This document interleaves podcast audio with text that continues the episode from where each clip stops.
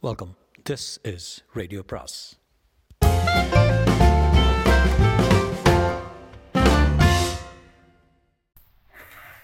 அனைவருக்கும் அன்பு வணக்கம். சு வெங்கடேசனின் வேள்பாரி பாகம் ஒன்று அத்தியாயம் பதினொன்று. இருள் விலகாத இரவின் கடைசி நாழிகையில் கபிலரை எழுப்ப அவரது அறை நோக்கி வந்து கொண்டிருந்தான் வீரன் ஒருவன். அவனது காலடி யோசை தொலைவில் இருந்தே கேட்கத் தொடங்கியது. படுக்கையில் இருந்து மெல்ல அசைந்தார்.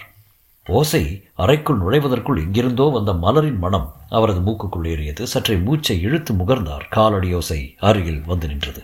நள்ளிரவில் மலரும் மயிலை மலரின் மனம். நள்ளிரவு மலருக்கு என தனி குணங்கள் உண்டு. அது வண்ணங்களை எல்லாம் வாசனையாக்கி ஒளி வீசக்கூடியது. ஆம்பலும் முசுண்டையும் நள்ளிரவிலே பூப்பவை. ஆனாலும் மயிலையின் தனித்துவமிக்க மனத்துக்கு அவற்றை இணை சொல்ல முடியாது. மயிலையின் மனம் அறையெங்கும் பரவியது. காட்சிக்கு முன்பே நறுமணத்தால் இதயம் நிரம்பியது. அக மகிழ்வோடு கண் விழித்தார் கபிலர்.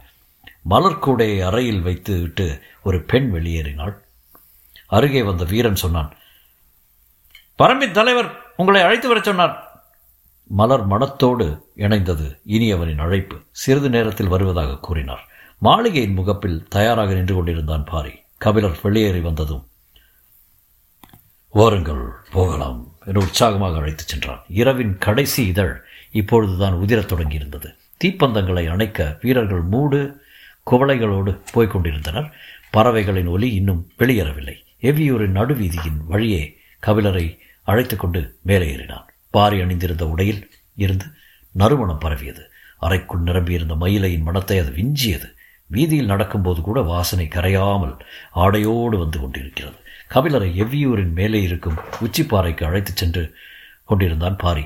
நாய்களின் குறைச்சல் அங்குமிங்குமாக கேட்டுக்கொண்டிருந்தது அவர்களை அவர்கள் மேல் நோக்கி நடந்து கொண்டிருந்தனர். புலர் காலையில் வீதிகளின் உள்ளழகை கண்டு கழித்தபடி நடந்து கொண்டிருந்த கபிலர் பாரியிடம் கேட்டார் யவனத்திலிருந்து நறுமண எண்ணெய்களை வாங்கி பூசிக்கொள்ளும் வேந்தர்களையும் பெரு வணிகர்களையும் அறிவேன். ஆனால் அந்த மனம் கூட இவ்வளவு நறுமணம் ஊட்டுவதாக நான் உணர்ந்ததில்லை. உனது ஆடையின் வாசனை அளவற்ற நறுமணத்தை பரப்புகிறதே. அதிகாலை காற்று மனம் கொண்டுதானே மிதந்து வரும். அதனால் இருக்கலாம். இல்லை காலடி யோசை என்னை எழுப்பிய போது காற்றில் கலந்திருந்த மெல்லிய மனத்தைத்தான் நான் உணர்ந்தேன். பின்னர் மயிலையின் மனத்தால் அறையே நிறைந்தது. அதை நுகர்ந்த எனக்கு மூக்கு அதைவிட சிறப்பான ஒரு நறுமணத்தை கண்டறியாதா என்ன? இருவரும் உச்ச உச்சிப்பாறையின் அருகே வந்தனர். வெளிச்சம் மெல்ல பரவி கொண்டிருந்தது. கீச் கீச்சென பறவைகளின் குரல் கேட்கத் தொடங்கியது. பாரி சொன்னான் தாழை மலரின் பெண் பூ ஆண் பூவென இரு வகைகள் இருக்கின்றன அல்லவா? அவற்றுள் ஆண் பூவின் அரும்பு மிகவும் மனமூட்டக்கூடியது. காய்ந்த ஆண் பூவின் இதழ்களை ஆடைகளுக்குள் போட்டு வைத்தால் சிறு பூச்சிகள் ஆடைகளுக்குள் நுழையாது. அது மட்டுமல்ல நல்ல மனமூட்டியாகவும் அவை இருக்கும். இவையெல்லாம் சொல்லத்தான் கேள்வி. இப்போது நீங்கள் சொல்வதால் தான் இவ்வளவு மனம் வீசுவது தெரிகிறது. எங்களுக்கு இது பழகிவிட்டதால் தெரியவில்லை. என சொல்லியபடி பாறையின் மேலே கபிலரை கைதூக்கி ஏற்றினான் பாறை. இருள் அகன்று எவ்வியூரின் மீது வெளிச்சம் பரவி கொண்டிருந்தது. கபிலர் உச்சிப்பாறையிலிருந்து நாற்புறமும் பார்த்தார்.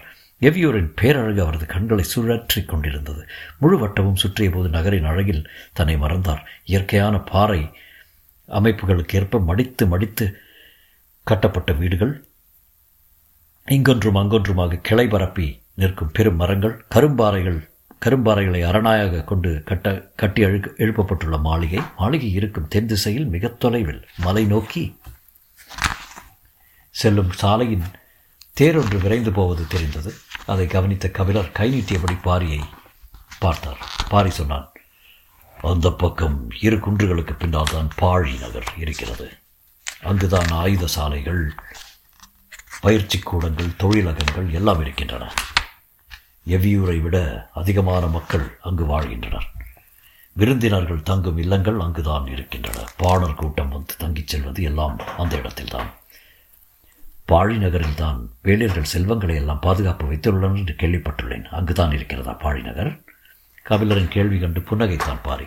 எங்கும் பறவைகளின் ஓசை கேட்டுக்கொண்டிருந்தது கிழக்கு திசையை பார்த்தபடி நின்றிருந்த பாரி மறுபடி திரும்பாமல் கபிலரின் கேள்விகளுக்கு பதில் சொல்லிக் கொண்டிருந்தான். கபிலரின் கண்கள் சுற்றி சுற்றி சுழன்று கொண்டிருந்தன. வெளிச்சம் கொஞ்சம் கொஞ்சமாக கூடும்போது கரும்பாறையின் மீதுள்ள நகரம் தனது மேனியின் எழிலை கூட்டிக் கொண்டிருந்தது. மக்கள் வீடுகளில் இருந்து வெளியில் வரத் தொடங்கினர். பறவைகளின் கீச்சுக்குரல்கள் காட்டையே எழுப்பிக் கொண்டிருந்தன. தீபத்தின் உச்சியில் இருந்து அடிவிருத்த அகல் விளக்கை பார்ப்பதைப் போன்று இருந்தது அந்த நகரம். இளங்காற்று உச்சிப்பாறையை தழுவி மேலே ஏறியபடி இருந்தது. கபிலர் கணக்கெடுக்காத காட்சி. என்றார்.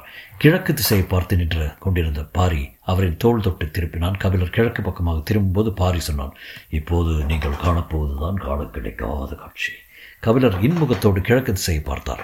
எல்லா திசைகளிலும் இருக்கும் அதே அழகோடு தான் இவ்வியோரின் கிழக்கு திசையும் இருந்தது. இதில் கூடுதல் சிறப்பு என்ன? என்று பாரி சொல்வது எதை என்று கபிலரின் கண்கள் தேடிக்கொண்டிருந்தன கிழக்கு திசையில் ஆதிமலைக்கு நடுவே இருந்த மெல்லிய பிளவின் வழியே சூரியனின் செந்நிற கதிர் வெளிவரத் தொடங்கியது. பார்க்கும் கணத்தில் ஒளிபெறி ஒளிபெருகி வாழ் போல் பாய்ந்து வந்தது கபிலர் இமை கொட்டாமல் பார்த்தார். எவ்வியூரின் கிழக்கு பகுதி இருளை இருண்டு துண்டாக்கியது.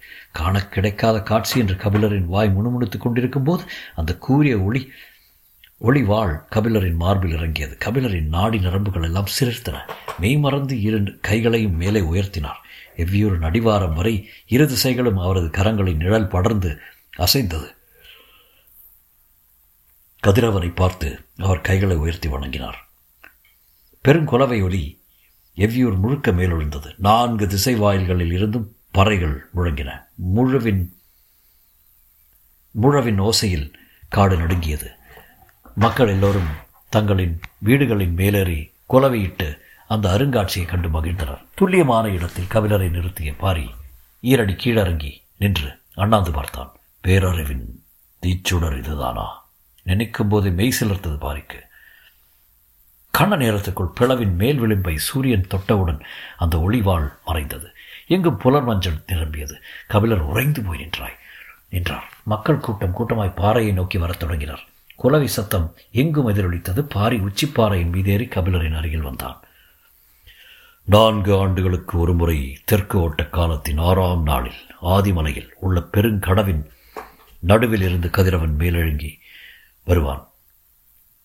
நெருப்பை உருக்கி ஊற்றியதைப் போல கண்ணிமைக்கும் நேரத்தில் நீளும் ஒளிவாள். அரை நாழிகை நேரம் மட்டுமே நின்றிருக்கும். கதிரவன் ஒளிவாளை எவ்வியூரின் மேல் இறக்கிய மூன்றாம் நாள் கொற்றவை கூத்தும் தொடங்கும். என்று கூறிவிட்டு இறங்கி நடந்தான் பாரி. திரண்ட மக்கள் கூட்டம் உணர்ச்சி பெருக்கோடு குலவையிட்டபடி அவன் பின்னே சென்று கொண்டிருந்தது. அவர்கள் அரண்மனைக்குள் நுழையும் வரை பார்த்து கொண்டிருந்தார் கபிலர். இயற்கையை பற்றிய வியப்பு பாரியின் சொல் கேட்ட கணத்தில் இயற்கை அறிவை பற்றி வியப்பாக மாறியது. வானியல் வசப்படுவதுதான் கணிதத்தின் உச்சம். கணிதம் வசப்படுதல் அறிவின் உச்சம். நோக்கறிவு கொண்டு விண்மீன்களை கணித்தலும் கதிரவனின் நகர்வை அளத்தலும் மனிதனின் அபார சாதனை. இந்த சாதனைகளை சொந்தமாக்கி வைத்துள்ளவர்கள் மூவேந்தர்கள். வானியலையும் கணிதத்தையும் தலைமுறை தலைமுறையாக கற்று ஆளும் கணியர்கள் அவர்களிடமே இருக்கின்றனர். அதனால் தான் நீரும் நிலவும் வானும் வேந்தர்களுக்கு வசப்பட்டிருக்கின்றன. ஆனால் இந்த பேரறிவு சின்னஞ்சிறு வேளிர் கூட்டத்துக்கு எப்படி வசப்பட்டது? ஒரு வாரத்துக்கு முன்பே கொற்றவை கூத்து தொடங்கப் போவது பற்றி வேட்டூர் பழையான் சொன்னது கபிலருக்கு நினைவு வந்தது. நான்கு ஆண்டுகளுக்கு ஒரு முறை அரை நாழிகை நேரம் மட்டுமே நிகழும் ஒளிவாளின் கோலக்காட்சியை நாளும் நேரமும் தவறாமல் எப்படி இவர்கள் கணக்கிட்டனர்? அடுத்தடுத்து எழுந்து கேள்விகள் கபிலரை திக்குமுக்காடச் செய்தன. கதிரவன் தகதகத்து மேலேறி கொண்டிருந்தான். திகைப்பில் இருந்து மீளாத கபிலர் சிறிது நேரத்திற்கு பிறகு எப்பாறை விட்டு கீழே இறங்கினார். அவரை அழைத்துச் செல்ல வீரர்கள் நின்றிருந்தனர். ஊரின் தென் திசைக்கு போய்விட்டு மாளிகைக்கு வருவதாக சொல்லி அவர்களை அனுப்பினார். அவரை சந்திக்க காத்திருந்த மக்களுடன் ஆங்காங்கு நின்றபடி பேசியபடி கீழே இறங்கிக் கொண்டிருந்தார். ஒவ்வொருவரும் அவருடன் பெரும் மகிழ்வை பகிர்ந்து கொண்டனர். தென் திசையின் அடிவாரம் வந்து சேர்ந்தவர் அரண்மனையை நோக்கி நடக்கத் தொடங்கினார். பாண்டிய நாட்டு பெருங்கணியன் திசைவேழரின் நினைவு வந்தது. நீளும் நிழல் கொண்டு உலகை அளக்கும் அவரை கபிலர் தன் ஆசான்களில் ஒருவராக எண்ணுவார். கண் சிமிட்டாத விண்மீனைப் போல வானத்தை பார்த்து கொண்டே இருக்கும் வானியலாளர். தலைமுறை தலைமுறையாக சேகரித்த அறிவு சேகரத்தின் உறைவிடம். அந்த வான் உழவனின் தாழ் பணிந்து கபிலர் பாடிய கவிதைகள் ஏராளம். அவர் தம் முன்னோர்கள் கண்டறிந்து பெயர் சூட்டிய வெள்ளியைக் கண்டுதான் இன்று நாளும் நேரமும் கணிக்கப்படுகின்றன. வானம் மிதந்து கொண்டிருக்கும் ஒரு மாயத்தட்டு. கற்பனைக்கு எட்டாத பேருலகு. மனிதன் தனது அறிவால் அதை கணிப்பது என்பது நம்ப முடியாத அதிசயம். தரதரவென்று தனது கையை இழுத்துக்கொண்டு போய் இயற்கையின் கூர்முனையின் எதிரில் துல்லியமாக நிறுத்திவிட்டான் பாரி. பெருங்கணியின் திசைவேந்தர் திசைவேழர் இந்த நாளில் தன்னோடு இருந்திருந்தால் இப்படி இருந்திருக்கும்? பாரியை கட்டி அணைத்திருப்பார். வேந்தர்கள் யாருக்கும் இல்லாத நாளறிவும் கோளறிவும் பாரியிடம் இருப்பதைக் கண்டு திகைத்திருப்பார் திசைகள் மட்டுமே திகைப்பை ஏற்படுத்தக்கூடியவை. திக்கு தெரியாத திகைப்பை நிலமும் கடலும் வானும் ஒவ்வொரு கணத்திலும் உருவாக்கும். அந்த திகைப்பை வெல்லத் தெரிந்தவர்களே திசையாளும் கணியர்கள். எனவே அவர்கள் மனிதர்களைக் கண்டு ஒருபோதும் திகைக்க மாட்டார்கள். ஆனால் இன்று பாரியின் செய்கையை பெருங்கணியன் கண்டிருந்தால் திகைக்காமல் இருந்திருக்க மாட்டான் என எண்ணியபடி இடப்புற வீதியின் வழியை திரும்பி நடந்தார் கபிலர் எதிரே வந்த பெண் ஒருத்தி கை நீட்டி அவரின் பாதையை மறித்தாள்.